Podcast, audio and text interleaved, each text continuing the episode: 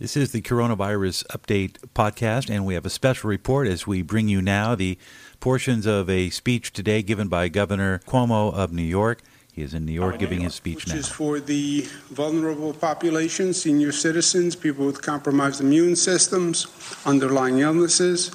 That was very specific. As I mentioned, named it for my mother Matilda because I went through this with my own siblings. How do we help mom? Where do we bring mom? There was a difference of opinion. The best health professionals put together guidelines that can not only help senior citizens, but also their families who are trying to deal with this. I know it was helpful to my family. And the question among siblings, these laws and guidelines answered. I don't want to mention which sibling, but turns out that he was wrong. The personal conduct rules and regulations are also very helpful. I want to thank Dr. Fauci, who is really an extraordinary American and has given me great guidance and help and assistance in putting together these policies. So I'd like to thank him, and we're doing those. We're working on every level. Every piston is firing. Everything that can be done is being done. New Yorkers are lucky. We have a very experienced team that's doing this. This is not their first rodeo. They've been through a number of emergencies on a number of levels, increasing hospital capacity. We want to get the capacity of 50,000 up to a minimum of 75,000. We told the hospitals we're going to be ending elective surgeries. We are now working with hospitals to reconfigure the space in the hospital to get more beds and to find more staff to manage those beds. We're working on building new beds. We're going to go out and review a number of sites today. I'd like to get a final list to the federal government and the Army Corps of Engineers today.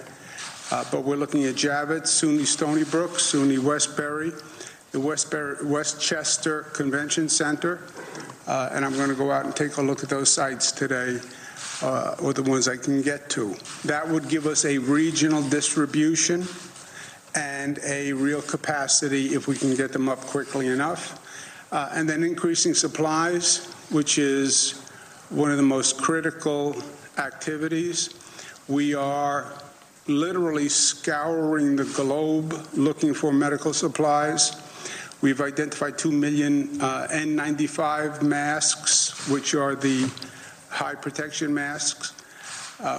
We have apparel companies that are converting to mask manufacturing companies in the state of New York in all sorts of creative configurations, and I want to thank them. I put out a plea yesterday to ask them for help, and we've been on the phone with all sorts of companies who are really doing great work. We're also exploring the state of New York, manufacturing masks ourselves.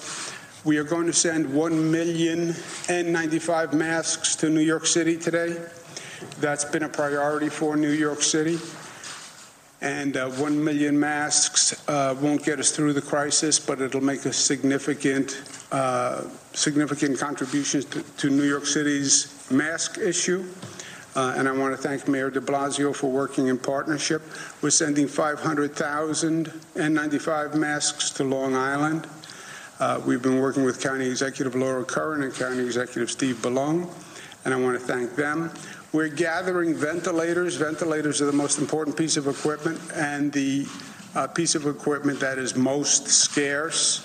We're gathering them from all different health facilities across the state. And then we're going to use those in the most critical areas. We also identified 6,000 new ventilators that we can actually purchase. So that's a big deal.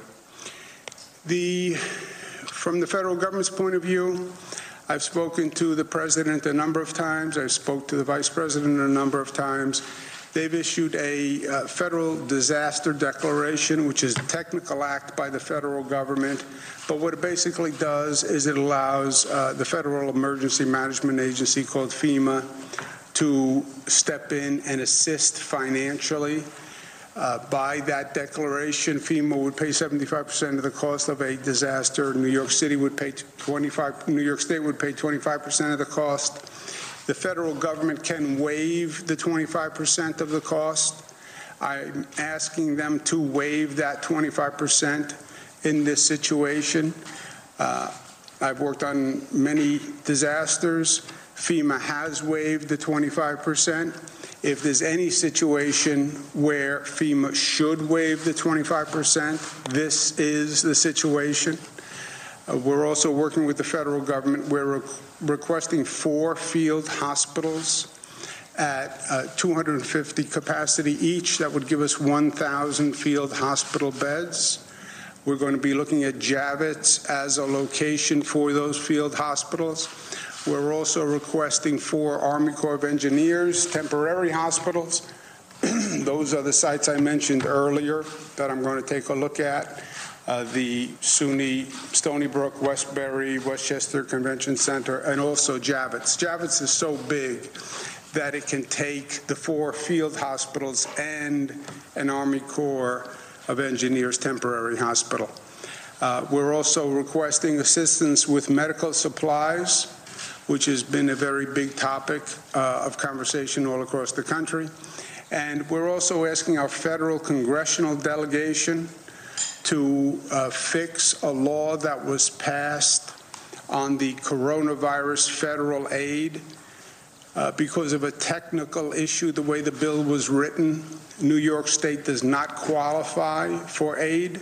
That's over $6 billion. That is a lot of money. And we need the federal delegation to fix that bill. Otherwise, New York State gets nothing. New York State has more coronavirus cases than any state in the United States of America. That we should not be included in the bill obviously makes no sense. We're also going to conduct immediately trials for the new drug therapy, which we have been discussing. I spoke to Dr. Zucker about it. There is a theory that the drug treatment could be helpful.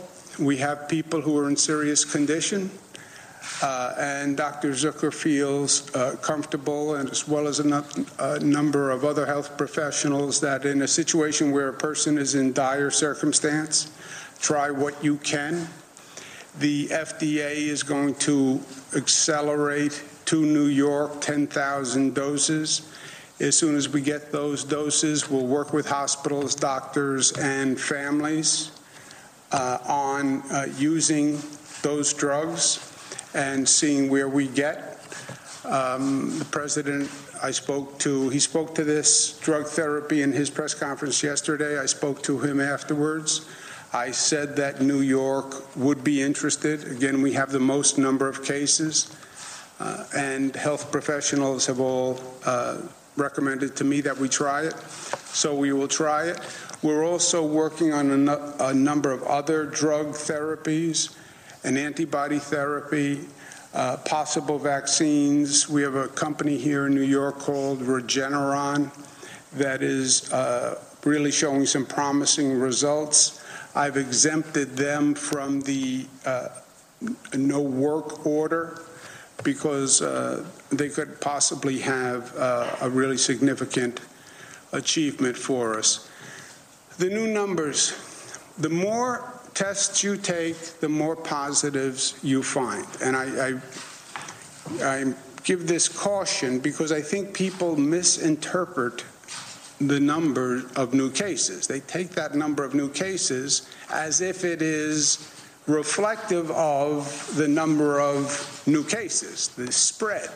It is not. The number of new cases is only reflective of the number of cases you are taking, right? Where our goal is to find the positive cases, because if we find a positive case, we can isolate that person, and that stops the spread. So we're actually looking for positives. The more tests you take, the more positives you will find. We are taking more tests in New York than any place else. We're taking more tests per capita than China or South Korea. We're also taking more tests than any state in the United States of America. That is actually a great accomplishment, because if you remember back 2 weeks, which seems like a lifetime now, the whole question was coming up to scale on tests.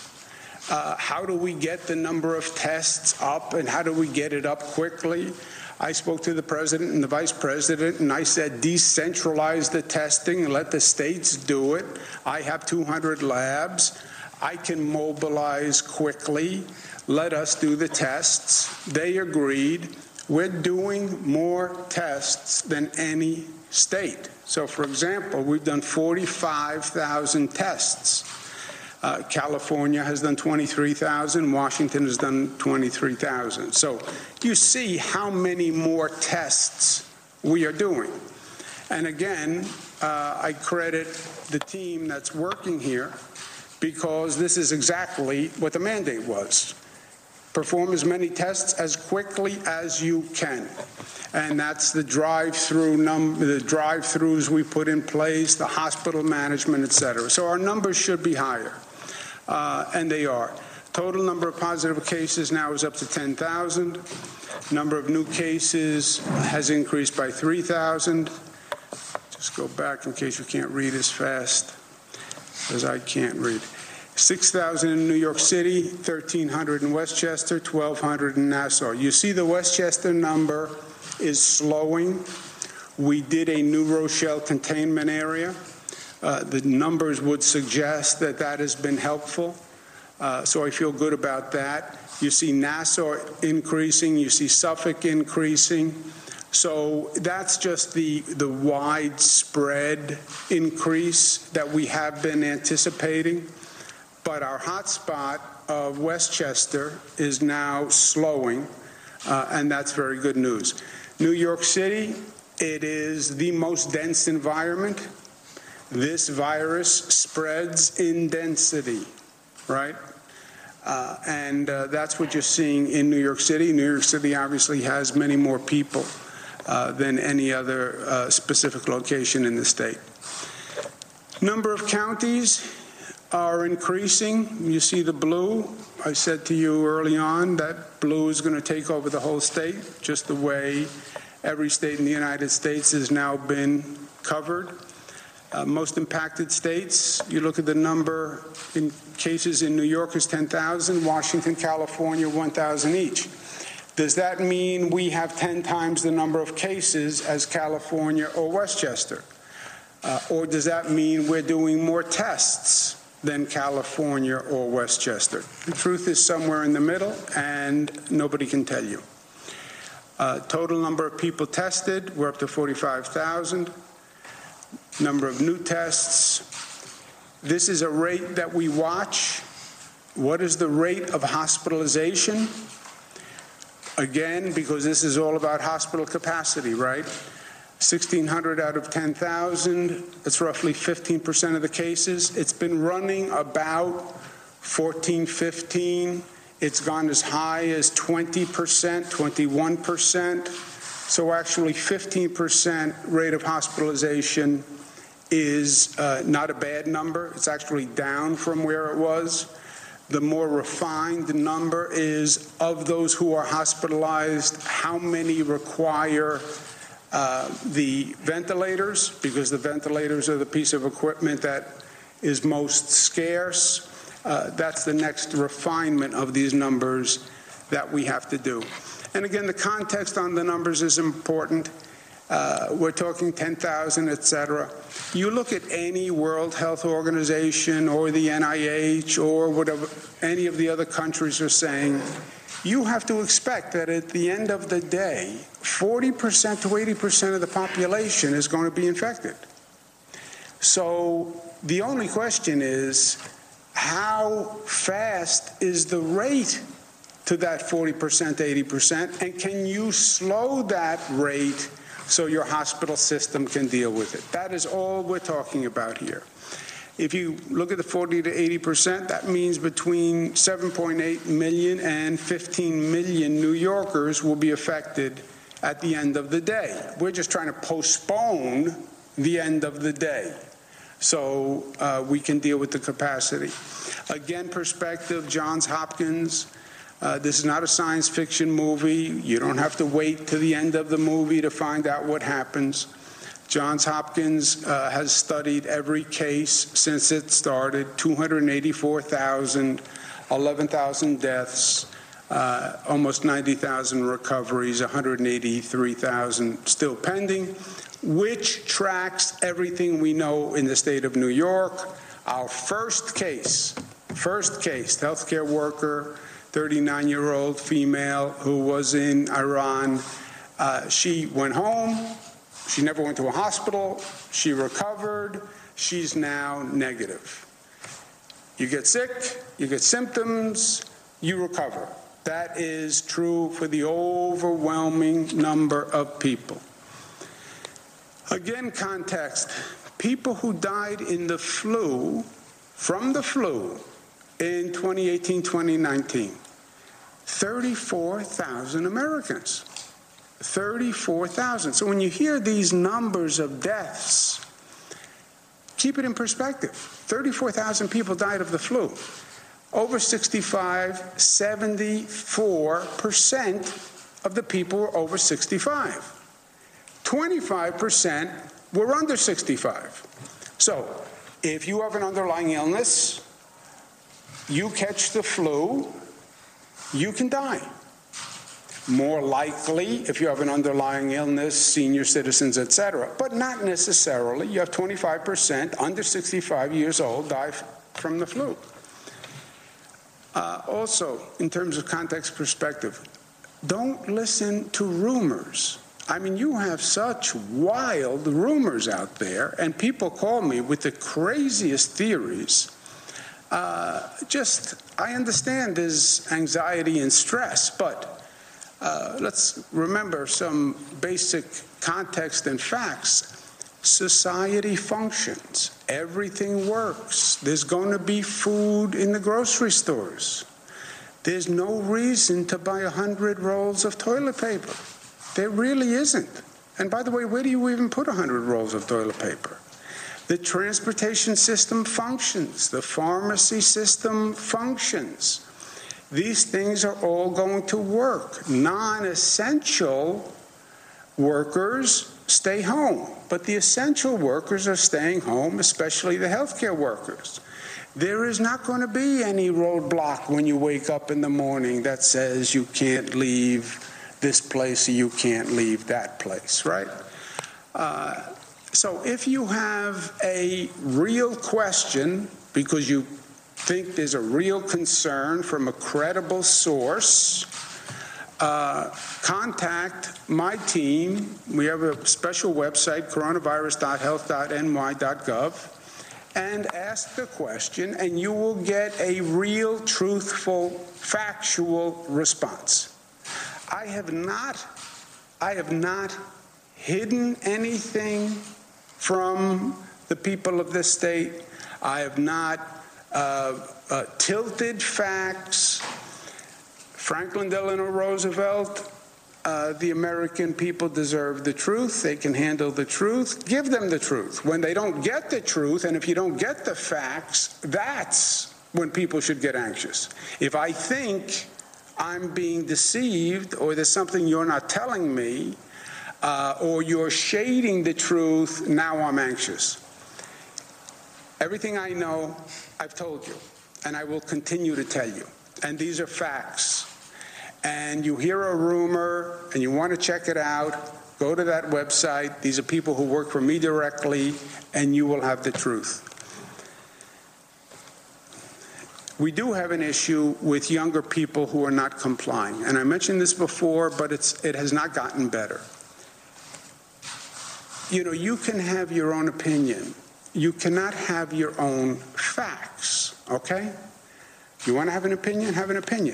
But you can't have your own facts. Well, young people don't get this disease. You are wrong. That is not a fact. 18 to 49 years old are 54% of the cases in New York State. 54%. 18 to 49 years old. So you're not Superman. and you're not Superwoman, you can get this virus, and you can transfer the virus, and you can wind up hurting someone who you love, or hurting someone wholly inadvertently. Social distancing works, and you need social distancing everywhere. There's a significant amount of noncompliance, especially in New York City, especially in the parks. I'm going to go down there today. I want to see what the situation is myself, but it has to be stopped, because you are endangering people. And if it's because of misinformation, if it's because of noncompliance, I don't care, frankly. This is a public health issue, and you cannot endanger other people's health.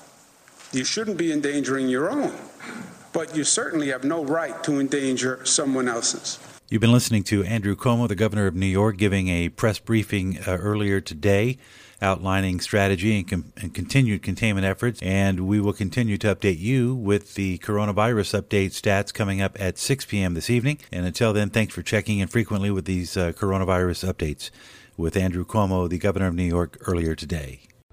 Hey, is that a new music app? Yeah, check it out, Surfer Music Discovery. It links to thousands of online stations, but the twist is you see the song names and artists that are now playing live. That's different. No guessing. Looks like a waterfall of music. So many formats. Rock, oldies, country, R&B, jazz, and a whole lot more. How's that spelled? Surfer. S-U-R-F-R. Is it expensive? It's free. No need to sign up or sign in. Get the Surfer Music app free from Google Play or the App Store.